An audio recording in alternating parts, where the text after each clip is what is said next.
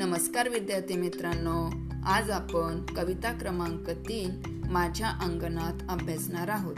या कवितेचे कवी आहेत ज्ञानेश्वर कोळी. घराला जसं स्वतंत्र अस्तित्व असतं तसं अंगणालाही असतं. आशा आकांक्षाच्या वृक्षवेली स्वप्नांची फुलपाखरं सृजनाच्या कळ्या फुलं या अंगणातच भेटत राहतात. असं हे अंगण माझ्या अंगणात या कवितेत आले आहे. रात्रंदिवस कष्ट केल्यावर शेतातील धान्य समृद्धता अंगणात येऊन पसरते. त्याबरोबर शेतकऱ्याचा आनंदही दिसतो. शेतकऱ्याच्या मनातील याच विविध भावनांचे आनंदाचे वर्णन कवीने या कवितेत केलेले आहे. या कवितेचे व्हिडिओज मी तुम्हाला पाठवलेले आहेत. त्याचा काळजीपूर्वक अभ्यास करा आणि जी टेस्ट दिली आहे ती टेस्ट पण तुम्ही सॉल्व करा.